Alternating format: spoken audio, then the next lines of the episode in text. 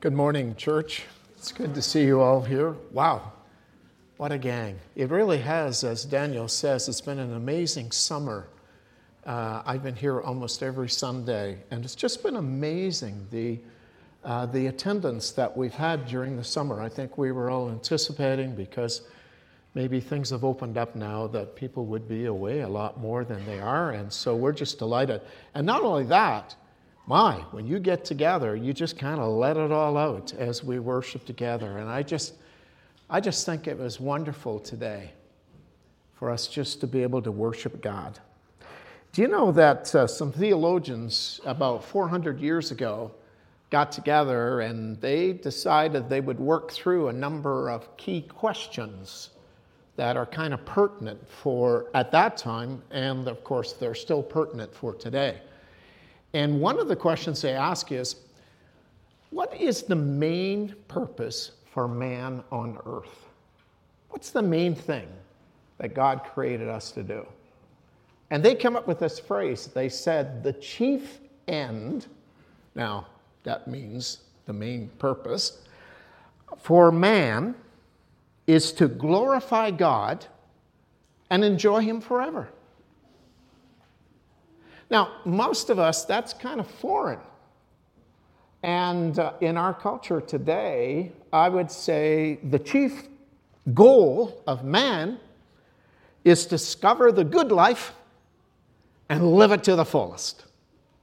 Wouldn't that be kind of characterizing what most of us are after? Certainly, those around who do not acknowledge God. So, to have as our main purpose to glorify God and enjoy Him forever. That's why. On a Sunday morning, it's not the only time we glorify God, but it is an opportunity for us to glorify Him with our mouths together and enjoy Him forever. But I've been reflecting on this. In order to glorify God, you got to get to know God. And the problem that I have, I don't know about you, is I got a mind that's like a sieve. It leaks. And I need to be reminded over and over and over and over and over and over again this wonderful God we have. So I have appreciated very much the series that we've had this summer where we have been going through knowing God by name. I think that's been one of the most important series likely that we've dealt with this past year. Just knowing God by name. I actually have a little book at home that's called The Names of God. It's an older book.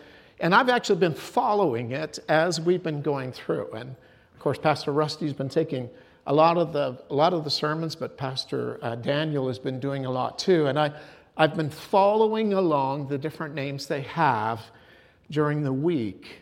And it's been precious. It's been great.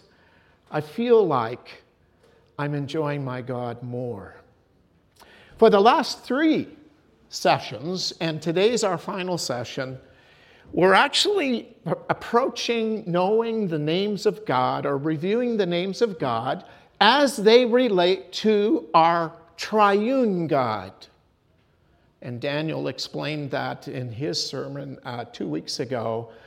The fact that we believe in a God who is one, but in three persons. Something that's very difficult for us to explain. As a matter of fact, it is impossible for us to fully grasp, but that's what the Word of God teaches.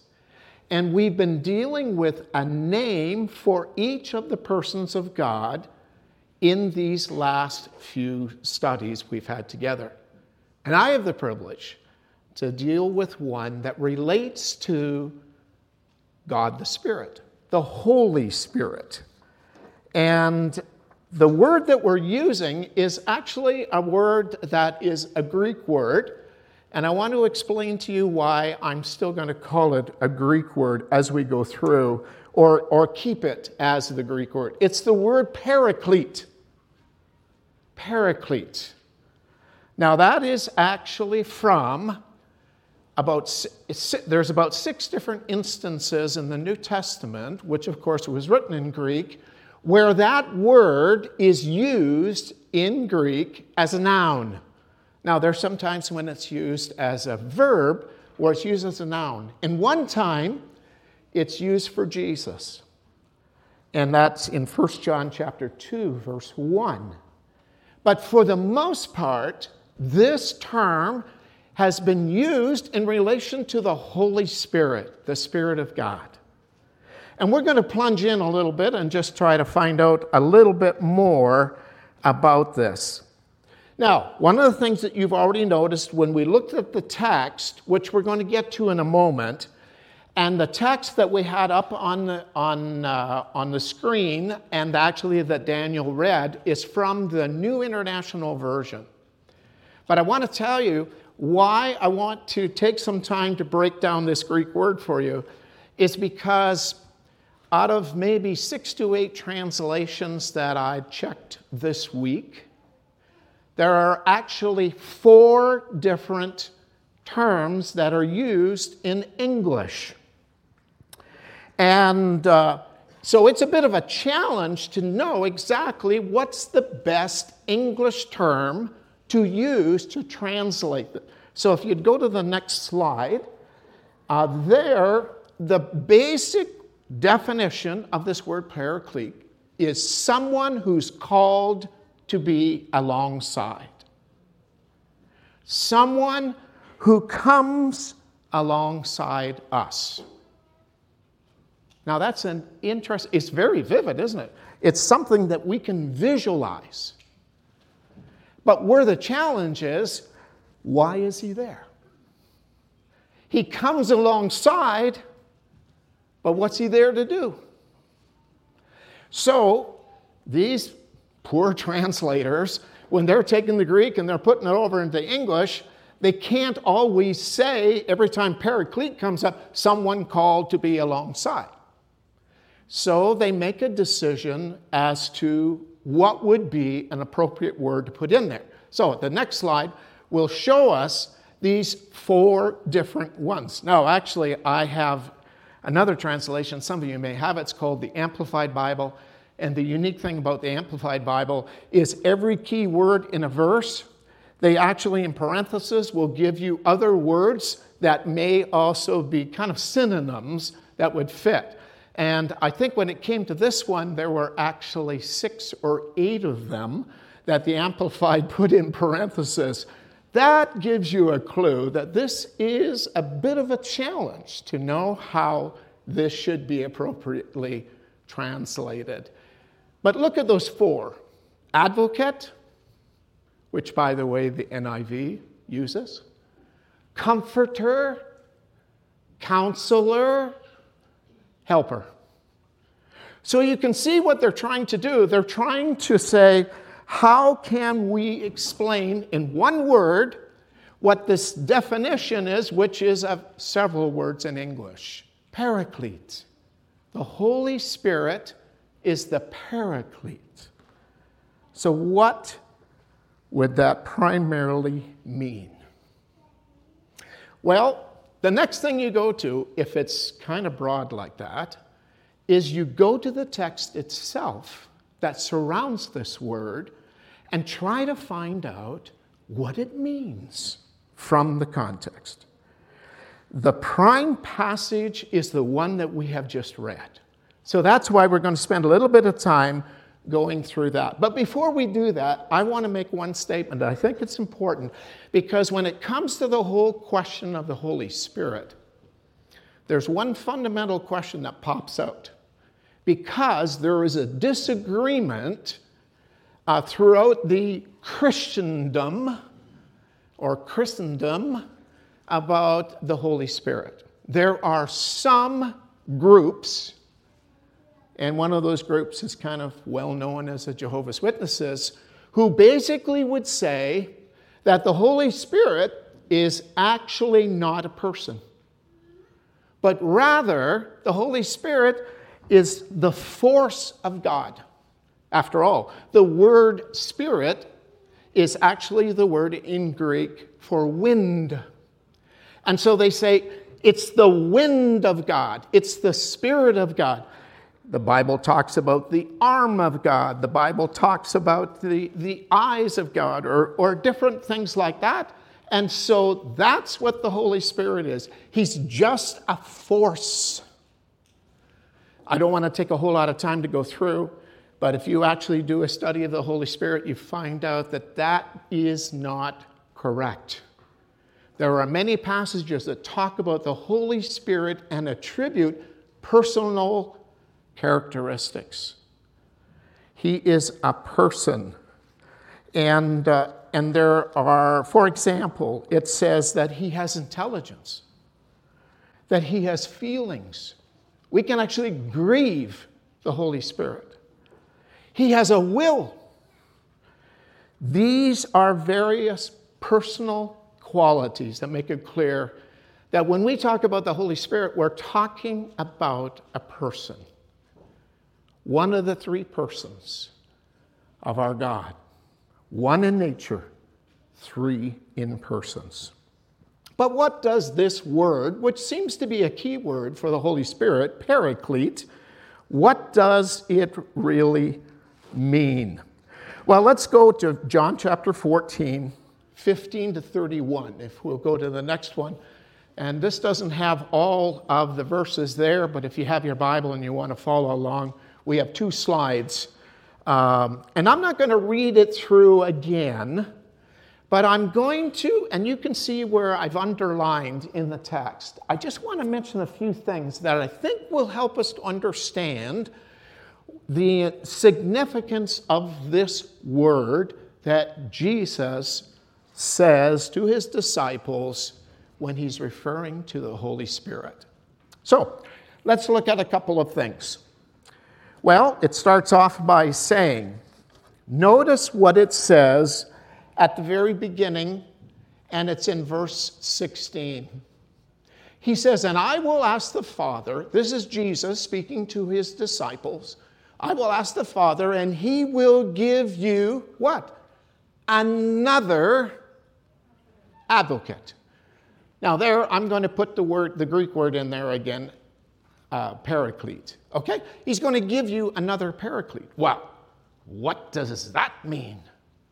When you have another there, it means that you've already had one, and he's going to give another. So, who is he referring to? Jesus is referring to himself he says, this is what he's saying to his disciples. This is shortly before he was to go to the cross and die, be raised again on the third day, and then shortly thereafter ascend into heaven. So Jesus knows that his time on earth is actually rather short now and that some important events are going to happen, one right after the other. And so he says to his disciples, he prepares them, he gets them ready. And he says, I'm going to send you, I'm going to ask, and the Father will send you another paraclete. That means that Jesus was acting like a paraclete to them while he was on earth. So, what was he doing with them? He was coming alongside. What was he doing by coming alongside? What does it mean? He spent time with them.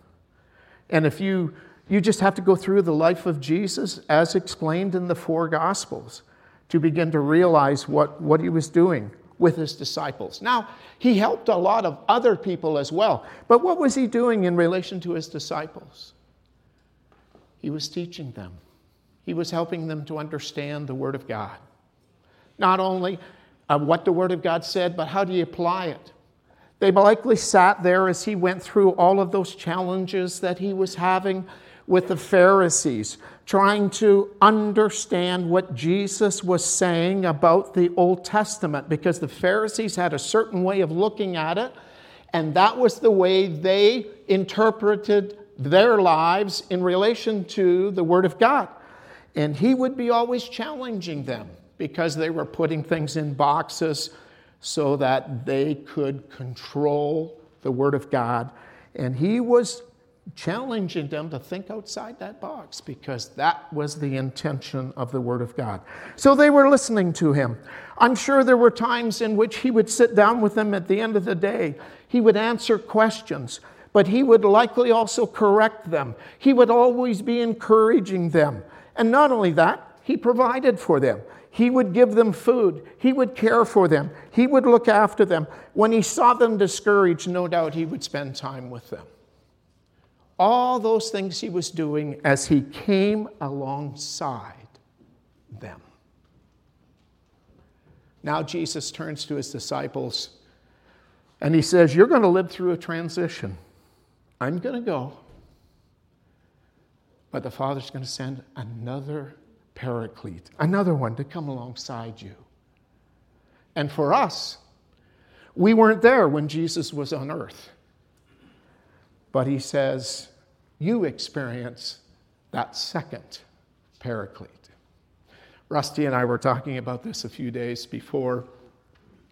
Rusty made a very interesting point. There is a tendency for us to think, oh, wow, I wish I could have been there when the 12 disciples were there just to walk with Jesus. Wouldn't that be something? Just to walk with. Wouldn't it be wonderful if Jesus lived in Stonewall for another couple of years, just came here and lived here for a couple of years. Jesus looked at his disciples and said, You know, I got to go. I got to go. If I can't go, then he can't come. But I am going to go, and he's going to come. But don't you worry, he's going to carry on. And not only that, you know what he says? He's going to be with you forever. I was just temporary. He's going to be with you forever. He's going to carry on exactly what Jesus did with his disciples. So we can look at what it means to have the Holy Spirit as a paraclete by looking to Jesus in the life of Jesus. That's why it's so important for us to study the Gospels and to look clearly at who Jesus is. Well, let's go on because he says some things about what, this, what the Spirit is really like as a paraclete. Verse 17, he says, The Spirit of truth, the Spirit of truth, He is the one who will present the truth, He is the one who guides you in the truth, He is the one who helps you in the truth. As a matter of fact, in, in John chapter 15, just in the same speech that, that Jesus gives, but further on, he says that he will testify to the truth. So the work of your conscience is submitted to the truths of the Bible. As you hear the Word of God, it penetrates your heart and it guides your conscience and the Spirit will speak to you. In John chapter 16, 3 to 11, Jesus says, He will guide you into the truth. So it's the Spirit who convicts us, and it's the Spirit who convinces us. Have you ever thought of this? Some of us would rather say, you know what, I'd rather the Spirit didn't convict me, makes me feel bad bugs me. It's kind of like pain. Those of you that are living with permanent pain, it's not fun. It's not fun. And I'm sure there are times in which you say, I'd rather not have pain. Why did God allow pain? You know what? If we never had pain, we'd be in serious trouble right? Those of you that are in the medical field understand that clearly. In some ways, it feels like a curse, but in many ways, it's a real blessing. God has created the possibility of pain so that I don't burn my hands, I don't cut myself uh, without even realizing what's going on. There's, there's value in pain just in that way. If we did not have the Spirit of God reminding us, convicting us, giving us conviction, we would be lost. Jesus said, I'm not going to leave you as an orphan. I'm not going to leave you isolated. on your own. The Spirit of God will be always beside you, leading you, guiding you. You turn to the next slide. Let's read uh, just the second part this. All this I have spoken while still with you. But the advocate, that there's again the paraclete, the Holy Spirit, whom the Father will send in my name, he will teach you all things. He'll remind you of everything that I have said to you. Peace I leave with you, my peace I give to you. I do not give it to you as the world gives. Do not let your hearts be troubled, and don't be afraid. And I feel like those last uh, challenges or commands that he gives to his disciples are based on the fact because you have this other paraclete, you don't have to be afraid. You don't have to be troubled. You can have peace in your heart. He will be with you forever. As a matter of fact, he made this phrase. He says, He'll not only be with you, He will be in you. And that is the case. Ever since the day of Pentecost, that's been the experience of followers of Jesus. We have the Holy Spirit in us. So, after going through this passage, and I've done very briefly gone through this passage, I personally, for whatever it's worth, which is not much, uh, out of those four words, I would say the word that likely conveys the best, now you're not going to like this, it's the word helper. Why? Because counselor, I don't know, our, technology, our, our terminology today of counselor would limit a little bit too much of what it means to come alongside. I feel the same way advocate. Oh my goodness. Do you mean I'm in a court case? Actually, that word uh, advocate that a lot of people would refer to, whenever paraclete was used in, in the Greek language, uh, it was not so much an official advocate in a court, but rather was a friend who came along somebody who had to go into the court and was just there to support them. I like to call it the helper.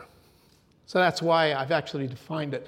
The Holy Spirit is our divine helper. Now, I realize when you use the word help, up, that's so broad. It can mean so many different things. So I think I need to define it. I'm going to define it by actually giving you an illustration. And it's of somebody who's in our church here, I don't want to pick on him. Uh, a, and by the way, it's in a good sense, so I'm not picking on him. And uh, I don't think he's here this morning. Randy Porcher. Many of you know Randy. I've known Randy since uh, since I actually started out here in 1972 as a single young guy, and I got to know Randy. Randy and I have been through a lot of different things together. Randy and I actually worked, if you can believe it, in construction together. Now, you'd never, if you look at the work of my construction and renovation, you would never believe that I would be surrounded by a guy like him who's such an expert in it and still see my shabby work. Uh, that's because I wasn't with him long enough. But I used to work with Randy, and we used to spend lots of time together. We used to actually spend some time actually reading the Word and praying together before we'd work. And, and I've had a lot of wonderful experiences with him. But I want to use this illustration. Okay. When uh, Karen and I went to France, and we went in 1986, every four years we'd come back for what we used to call furlough, that's the old term, home ministry assignment. And we made the decision that when we came back, because we worked with a team in France, and those team members would kind of cover for our ministry while we were at home, we would come back for a whole school year. And that's why I got to know some of you uh, over the years because we would come back and be back in the church here for a whole year. God supplied housing every time for us in Stonewall. Sometimes it looked like it wasn't going to happen, and God brought it together, and we did. And there, when I was back at times, I would. Uh, when I was back, I would speak in churches and I'd be involved in some ministry here, but I would have some extra time. And so I worked with Randy. And so, and I was his helper. Now, what did that mean? I was his gopher. I was his third hand. Howard, could you help me put this piece of plywood up? And I loved it because I got to see Randy at work doing different kinds of things, came to respect the fact that he was experienced and an expert in construction and renovation. Appreciated it very highly. I helped him. Is that what the Holy Spirit is to us? It's kind of like a genie in a bottle. Just rub it. Out comes the genie. Whatever you want, I will do. I'm in charge. He does what I tell him to do. That's one definition of a helper. I'm back, finished in France. 2017, we come back to our house. We've doing some renovation. We're looking at maybe construction of a house to and then move out and sell the one that we're in, something we're kind of working on things. If I call up Randy now and say, Randy, I want you to help me. I want you to build me a house. That's a different kind of a helper, isn't it? I just give him the project. And I say, Randy, you're helping me. But boy, you better not just be a gopher. You better not be just a third hand, or it's not going to look really good. And I think Randy would walk away on the first day saying, Sorry, I don't think I can be a part of this. After all, I do have a reputation, and uh, it's not going to look really good if I'm in charge. But again, that's the definition of a helper. Randy's helping me, but what's the difference? I have asked him to take charge. And I think that's the type of helper that our Holy Spirit is. He comes alongside us because we need him. We need him for everything, every day.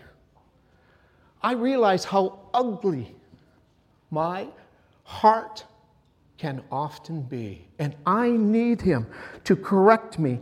I need Him to instruct me every day. I need Him to strengthen me every day because I may think I can live this Christian life. After all, I've known the Lord for 50 years. It's not enough. I need Him in charge of my life. But He's my helper, my divine helper. And I think that's the way Jesus operated with his disciples, right? Jesus wasn't just there saying, okay, guys, you're in charge, and I'm just going to kind of walk along. You need some food? Poof, I'll get it. Uh, you need some help? You need encouragement? Listen, I'll sit down and just, you know, we'll have a little talk. No, it was clear. Jesus was the rabbi, he was the one who was in charge but he was walking alongside of them because he cared for them and he wanted the best in their lives. That's the Holy Spirit. He's our divine helper. So, how should we relate to him? Well, I'd like us to move to one other passage, and with this I will close. Galatians chapter 5. I find this to be such a good chapter on relation to the Holy Spirit that I actually go back to it time and time again. Galatians chapter 5, 16 to 26. I'm just going to, uh, six, yeah, 16 to 26. It's two slides up here. I'm just going to read it if you want to follow along with me. And then I'm just going to underline a couple of things that are important. So, this is what Paul says to the churches in Galatia. So I say, walk by the Spirit, and you will not gratify the desires of the flesh. For the flesh desires what is contrary to the Spirit, and the Spirit what is contrary to the flesh. They're in conflict with each other, so that you are not to do whatever you want.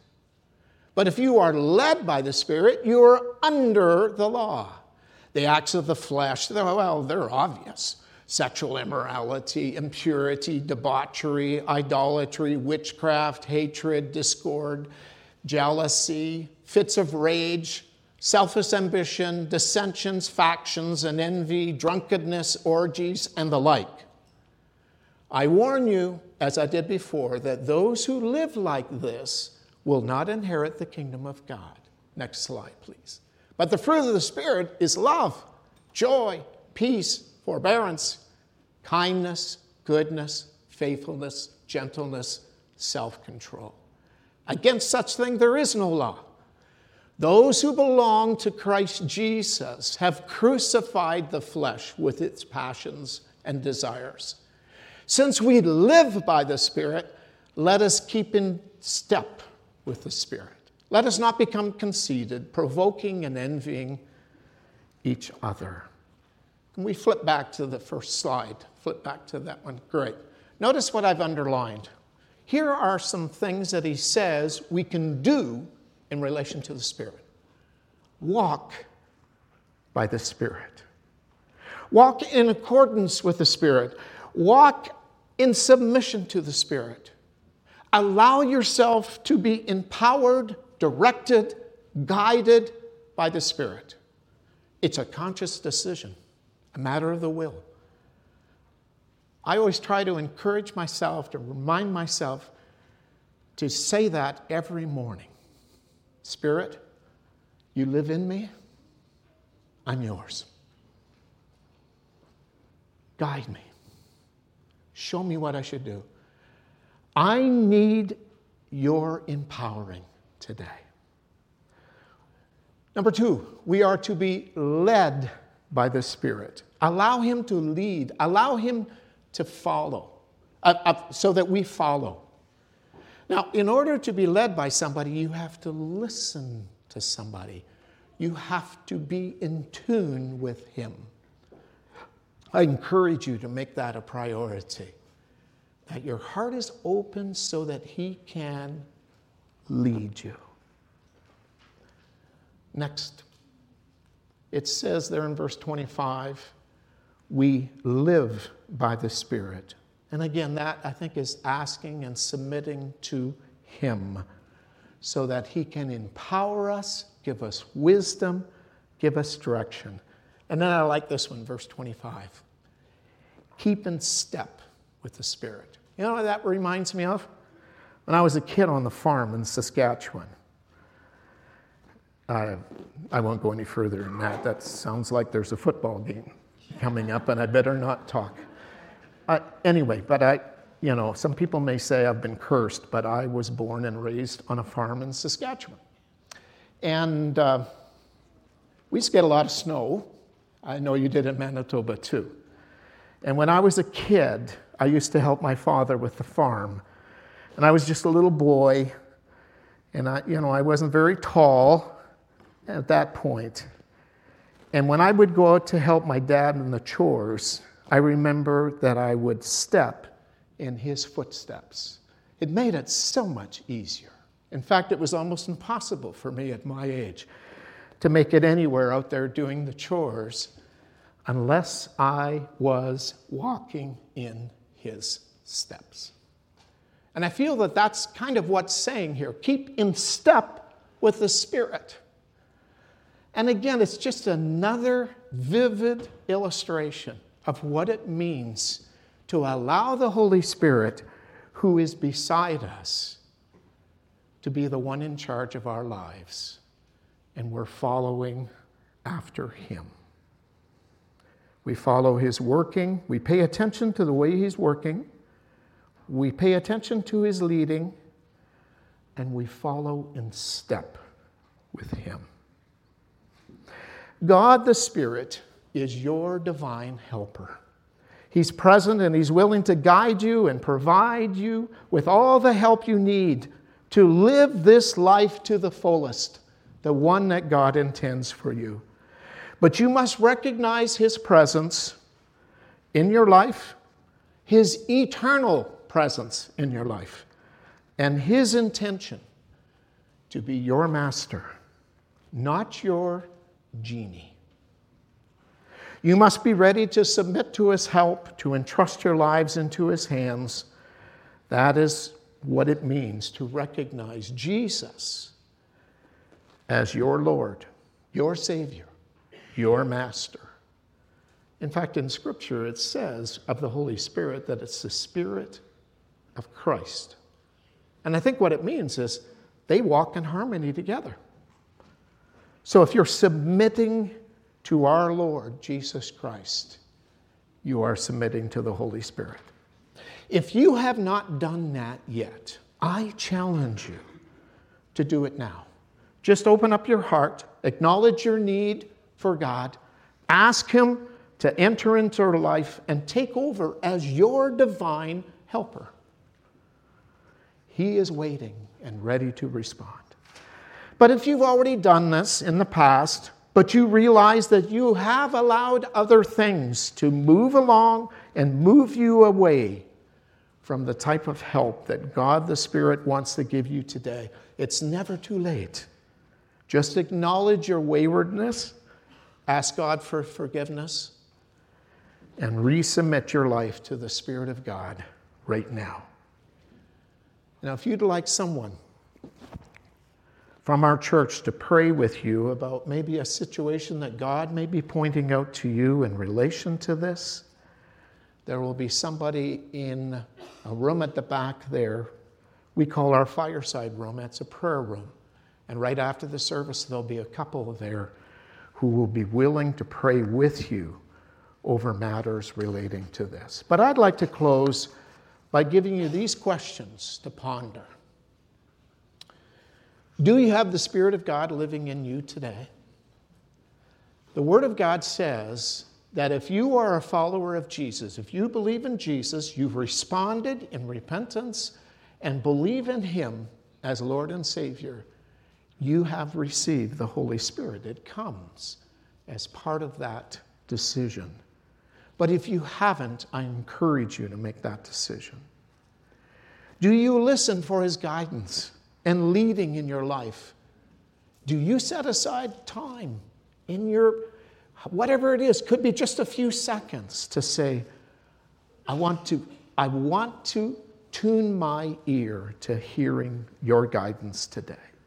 Do you seek His help to empower you to live a life pleasing to God? By the way, you won't live a life pleasing to God unless He is empowering you to do it. And then do you open your heart to Him so that He can comfort, encourage, and counsel you today? I know that there are some people today, and it may be the case in this particular room, who, because of experiences that you are having right now, maybe some very difficult difficult experiences. You're at wits' end. Maybe you're really disappointed because you expected something and it didn't happen. I want to encourage you to open up your heart to the one who is standing beside you. He wants to help you. Let's pray. Father, I just want to thank you for the Holy Spirit. Oh, my. How wonderful it is to know that we have the Spirit of God Himself living in us. We are so privileged.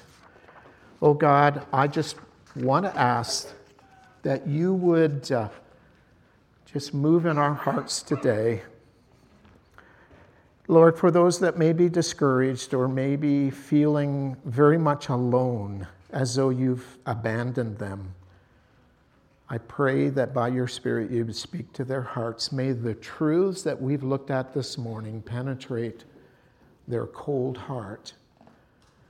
Lord, if there are some that are struggling, would you minister to them and meet them where they are? Above everything, Lord, we do want to praise you that you're not only our God, but you have chosen to walk beside us forever by your Spirit. Help us to live in that reality this week, I pray. Amen.